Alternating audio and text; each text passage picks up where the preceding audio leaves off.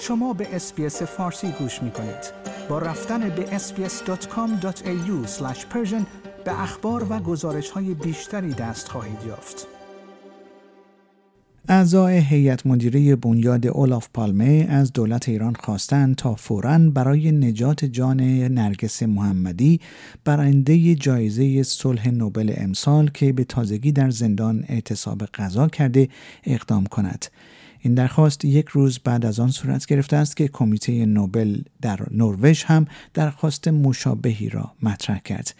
در همین راستا سازمان حقوق بشر ایران نیز با ابراز نگرانی شدید از وضعیت سلامتی خانم محمدی زندانی سیاسی و برنده جایزه صلح نوبل خواستار آزادی فوری و دسترسی بدون قید و شرط او به خدمات درمانی شد کمیته نوبل روز 14 مهر ماه امسال جایزه صلح نوبل سال 2023 را به خانم نرگس محمدی به دلیل مبارزه او علیه ظلم و ستم بر زنان در ایران اهدا کرد.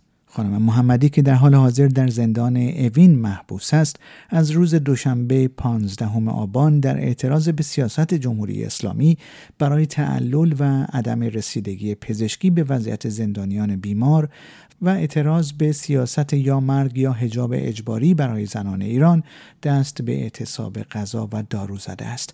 او روز هشتم آبان برای دومین بار به دلیل سر نکردن روسری از دسترسی به خدمات درمانی مناسب محروم و به بیمارستان اعزام نشد.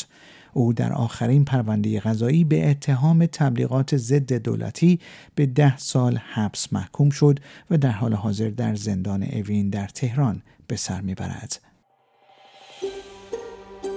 آیا می خواهید به مطالب بیشتری مانند این گزارش گوش کنید؟ به ما از طریق اپل پادکست، گوگل پادکست، سپوتیفای یا هر جای دیگری که پادکست های خود را از آن می گیرید گوش کنید.